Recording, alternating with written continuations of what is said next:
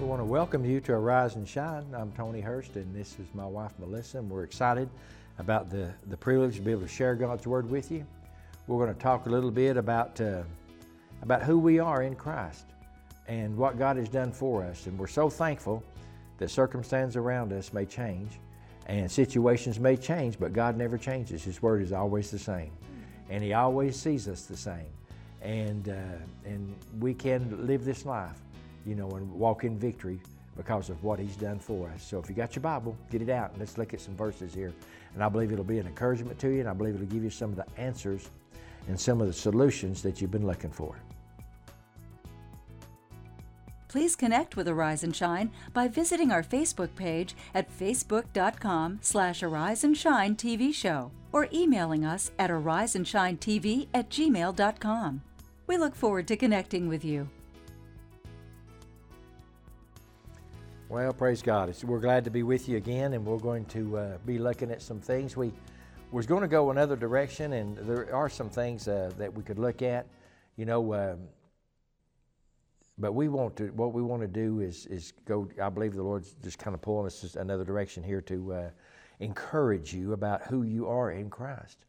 See, the gospel is good news. Mm-hmm. The good news is that if you look that word up, literally, look it up and study it from the Greek, you'll find out that what it literally means, it's news that's almost too good to be true. Mm-hmm. It's almost unbelievable, yeah. But it is believable what God has done for us. To think that He would send His own Son, you know. Now think about it. The God of the universe, the Creator, He's God. Jesus is God. It says, "In the beginning was the Word, and the Word was with God, and the Word was God." Same was in the beginning with God. And it says, "And the Word was made flesh and dwelt among us." That's John, the Gospel of John, that first chapter, where he talks about that. And He's the Creator of the world. But He was willing to submit Himself. Now, you talk about obedience to God, to the Father, to His plan and to His purpose to redeem mankind. Mm-hmm. And so He was willing to step out of His position and place of deity, mm-hmm. okay, at the right hand of the Father, which He had known from the beginning of time, how far back that goes, from forever, okay? And step into His own creation and become a man. And not only become a man, but live a perfect, sinless life, and then give His life as a sacrifice so that He could redeem mankind. Mm-hmm. My gosh. And so, see, that's good news. And then God says, "I don't require anything of you. The only thing I require of you is to put your faith, your trust, and your allegiance and your life into the hands of my Son, Jesus Christ." Wow. You don't have to do anything. You don't have to try to get, you know, because see, you cannot live long enough and be good enough to earn anything that God has done for us. Mm-hmm. It's all because of His willingness and His love. His love is what His willingness to send Jesus to take our place and to die for us. See, He took our place. You know, I like 1 Peter 2:24. It says, "Who His own self," and I quote this verse to myself all the time, just over and over and over, you know, because the more you do that, the more you begin to see and understand, you know, who His own self, talking about Jesus, bore our sin, not His, our sin. Now listen, in His own body. God gave Him a body. And in that body, He bore the penalty for our sin. Now listen, why did He do that? It's what it says is, that we being dead to sin. Mm-hmm. That we being dead to sin. So in other words, God said, "I'm going to allow Jesus to come, and He's going to bear your sin in His own body on the tree so that you might be dead to sin." Mm-hmm. Now, being dead to sin, what's that mean? Being dead to all of the effects that sin brings on a person. Mm-hmm. Sickness came because of sin. Poverty and lack came because of sin. Depression came because of sin. Fear came because of sin. Anxiety came because of sin. All of those things came because of sin. And God's Word says in 1 Peter 2:24 that you're dead to all of those effects. They don't have to affect you anymore. Because He goes on and says that you may now live unto righteousness. In other words, God wants you to live out the rest of your life with a consciousness and an awareness that you are in right standings with Him. Not because necessarily of your behavior, but because of what Jesus did. See, what He did put you in right standings with God. When you accepted what Jesus did, that made you righteous like Jesus. And it says, goes on and says, and by whose stripes ye were healed. Mm-hmm. And then that goes, if you were healed, then evidently you are healed, and you're healed right now. So see, it is God's will. And that is talking about natural physical healing is what that's talking about. Because that goes back to the book of Matthew 8:16 and 17, I believe it is, and Isaiah 53:4 and 5, where it originates. You know, and you can follow that all the way through. That is what God's will is for us. See, that's the gospel and the good news. And when God releases something into earth, like we said before, He doesn't take it back. He's not an Indian giver, so to speak, or He's not someone, you know, that says He's going to do one thing then change His mind. He said, I'm not like man. I don't change my mind. He said, I change not. See, He knew what He wanted to do from the beginning and fully understood it to the point that He don't need to change. Because, see, He's already perfect and understands everything. So when He does something, He knows what He's doing. He don't have to go like, oops, oh, I made a mistake there. I need to fix that. No, that's what we would do. But see, He lives outside creation.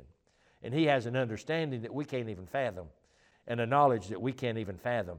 And so He knows exactly what He's doing. So when He released healing into the church and into the body of Christ, He never took it back. He never took it back. When He released the gifts of the Spirit into the church, He never took them back. It's still His will today. Mm-hmm. You know, and you have anything?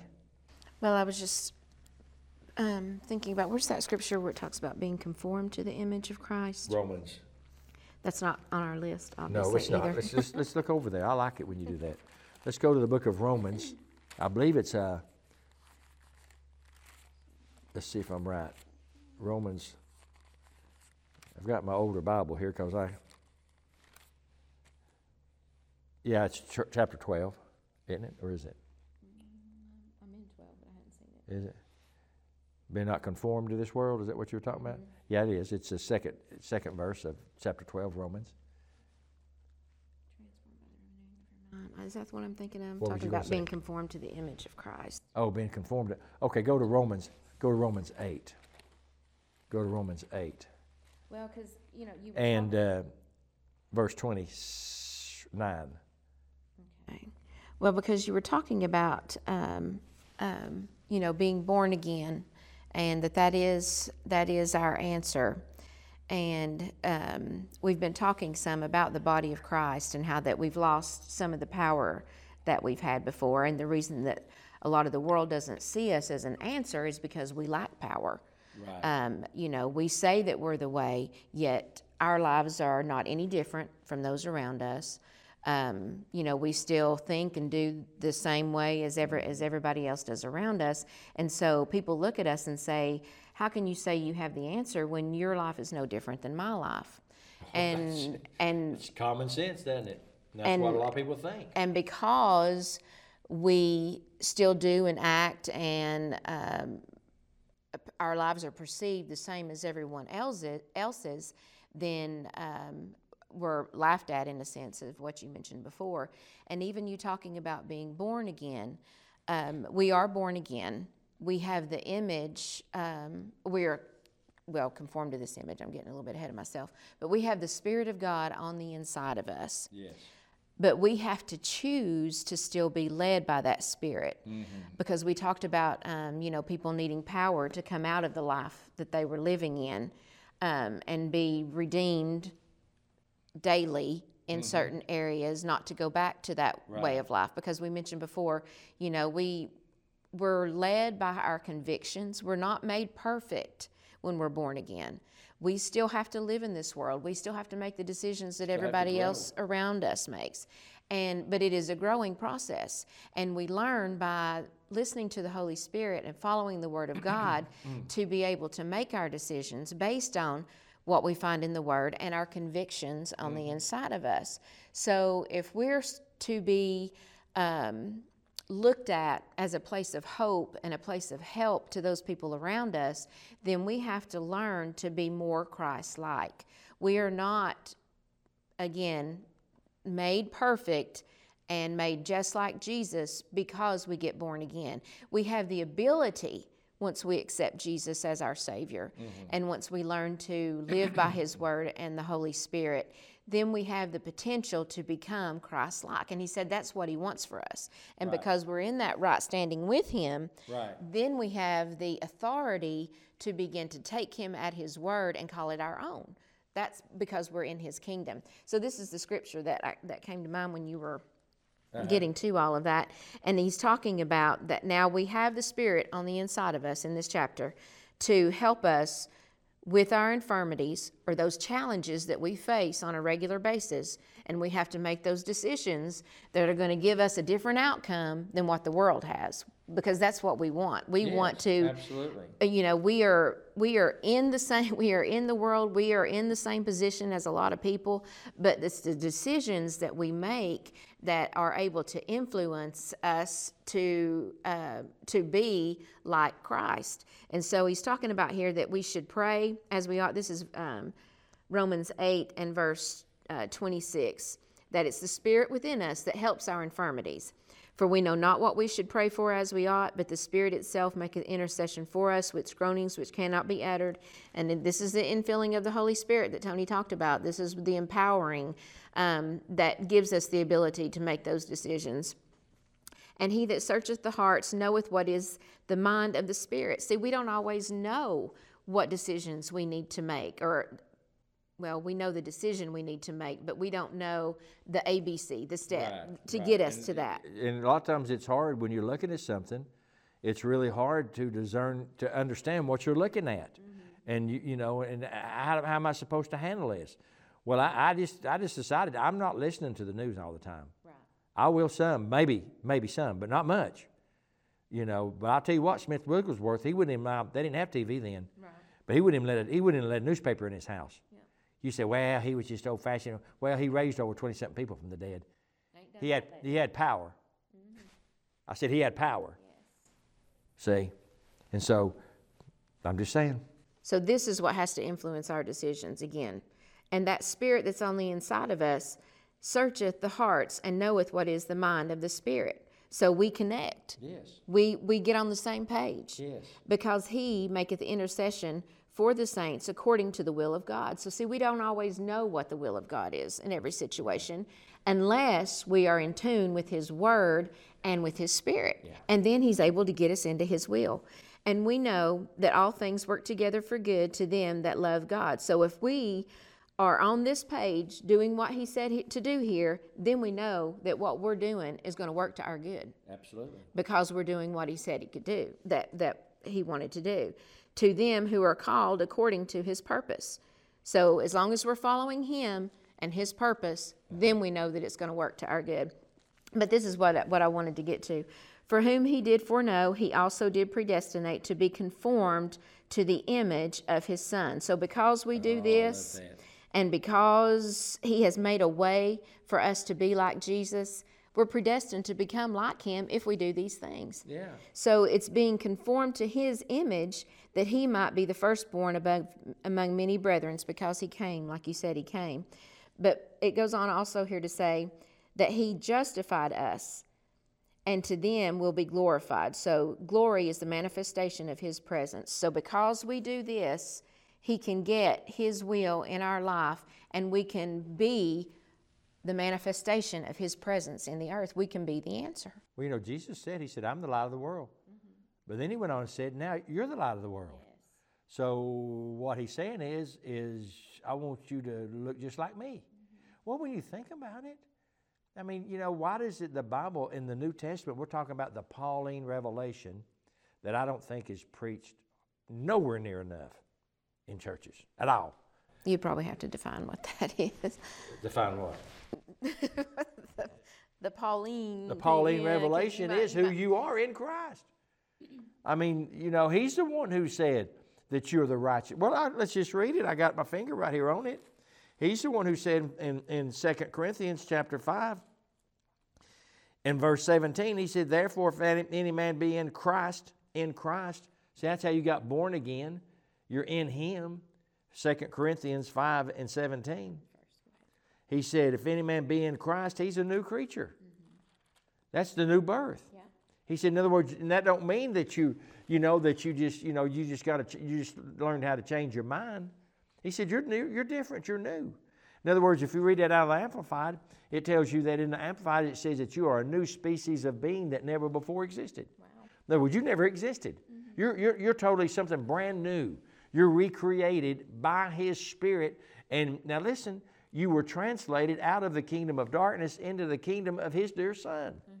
You were changed to the point where that you can come out of the presence of darkness and of death and of Satan and over into the presence of Almighty God. Because you were washed in the blood of Jesus Christ, and you're no longer the same person that you were internally. Praise God. See, but now what He wants you to do is He wants you to come to that place where you become conformed to Him, not just in spirit, but in soul and body. Mm. See, that you renew your mind to that place where that you think like He thinks, you act like He acts, you respond like He responds, and you just walk in as one with Him. Mm. See, that's what He wants. You are the light of the world. See, that you are the answer. That's what I'm trying to get across. You're the answer. You shouldn't be sitting around wringing your hands wondering what's going to happen. You got all the answers if you knew who you were. And he goes on down in the 21st verse of that same chapter. He says, for he hath made him, talking about God the Father, hath made him Jesus. Now listen to this. Guys, this is in there. Mm-hmm. It says, made him to be sin. Now notice, for us. Not his sins. He said he became our sin for us. Why? That we might be made the righteousness of God in him. So see, God's word says because he became sin, you became righteous. When you accept what he did for you. See, he took your place. You had a debt that you could not pay. Throughout all eternity, it was impossible for you to ever pay it. It was a sin debt. Mm-hmm. And so the Father sent Jesus and he said, I'll go. I'll pay the debt for them. And guys, if you understood what he had to go through to pay that debt, oh my gosh, you think, well, he was nailed on a cross. Yeah, he was nailed on a cross, and that was bad. And yes, he was beaten beyond recognition. That was bad. But the Bible says he went into hell itself. Mm-hmm. He was separated from God. He died spiritually. See, he said, oh my God, why hast thou forsaken me? For the first time in all the eons of time, he had been separated from God. Why? So that you could be brought back into relationship with him. And he went into hell. He paid the sin debt. And he was raised from the dead because he was there, not because of the sin he had committed. He was there for the sins that humanity had committed. And death could not hold him because he was still a righteous man. And so death couldn't hold him. And God raised him from the dead. And because of that, He's given us that opportunity to accept what He's did for us and to experience that new life that He has for us. And that's what He's got for us. And when you think about the resurrection, when you think about the new birth, and you think about what He's did for us, my God in heaven above. You know, let's read John. What chapter is that? John, the Gospel of John. I want to say it may be the end of the 16th chapter of John. And I was just reading that this morning. I should have probably marked it, but Jesus was talking to his disciples. It may have been the end. Let's see. You found it? Okay. He said, my peace I give unto you, not as the world gives. Okay, it's 16th chapter. I'm sorry, 1633. Mm-hmm. 1633. Can you read that for us? Mm-hmm. These things I have spoken unto you, that in me you might have peace. In the world you shall have tribulation, but be of good cheer. I have overcome the world. He said, I have overcome the world. I'm going to read you that out of the Amplified. This is like, you got to be. Now, this is the absolute bona fide truth. Mm-hmm. This is the way it is right now. Whether you accept it, whether you believe it, whether you can understand it means nothing. As far as God Almighty is concerned, this is exactly where you are right now. He said, I have told you these things so that in me you may have perfect peace and confidence. Peace is that absence from the fear and the torment and the stuff that's going on around you. In the midst of a horrendous storm, you can have absolute peace and be quiet and still because you know something. See, you got to know something. What is it? Listen to what it goes on and says. It says, have perfect peace and confidence. In the world, he said, you'll have tribulation and trials and distresses and frustrations. He said, but be of good cheer. Take courage and be confident and certain and undaunted. He goes, for I have overcome the world. Now listen to how he describes that overcome the world in the Amplified. He said, I have deprived it of its power to harm you and have conquered it for you. God. In other words, that word power does not mean that he has made him helpless, that he can't do something. What that means, that is not a word of action. What that is a word of authority. Mm-hmm. The word power many times is translated either way, and you have to define what it's talking about. Is it talking about actions? You know, I have the power to do this or to do that, or is it talking about authority? Here he's talking about authority. Mm-hmm. He didn't destroy him. He's no longer non-existent. But what he did do, now listen, he rendered him helpless in his rightful authority to harm you. In other words, he doesn't have a legal right to harm you. He is trespassing on private property because the Word of God says that you're not even your own. You're bought with a price. Your spirit and your body belongs to Almighty God. He's trespassing on God's property. See, he doesn't have this legal right and the authority to push you around. But when you know that, and you know that here God said in His Word, Jesus Himself said it, it's in red. He said, I have deprived him of his power or his authority to harm you in any way. So what do? You walk by faith. You say, yeah, I know the world's gone crazy, but what's that got to do with me? I'm flourishing in time of adversity. Why? Because I'm in Christ Jesus. My life is hid with God in Christ. See, I'm in Him and He's in me. And the only way you can get to me is you got to get to Him, because I'm hidden down here on the inside of Him. And see, greater is He that's in me than he that's in the world. See, I am of God. In other words, I am born again of God. I have His spiritual DNA flowing through the inside of me. And because of that, the greater one is in me, and I overcome all the time. The only way you can defeat me is you got to defeat Jesus. The devil's already tried that, and he couldn't do it. Right. So all I got to do is keep my faith and my trust in Him and walk in fellowship with Him and stay with Him and dwell in the secret place of the Most High. Mm-hmm. Amen? Amen. What you got? You okay? Mm-hmm. Okay.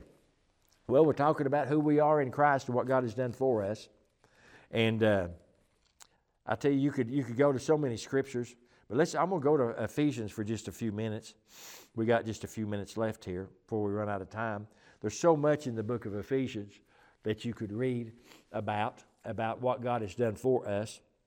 But there's primarily three things. There's a prayer here that we mentioned a lot. Well, I tell you what, before we even look at that one, let's go to Ephesians 1. And let's look at verse 3.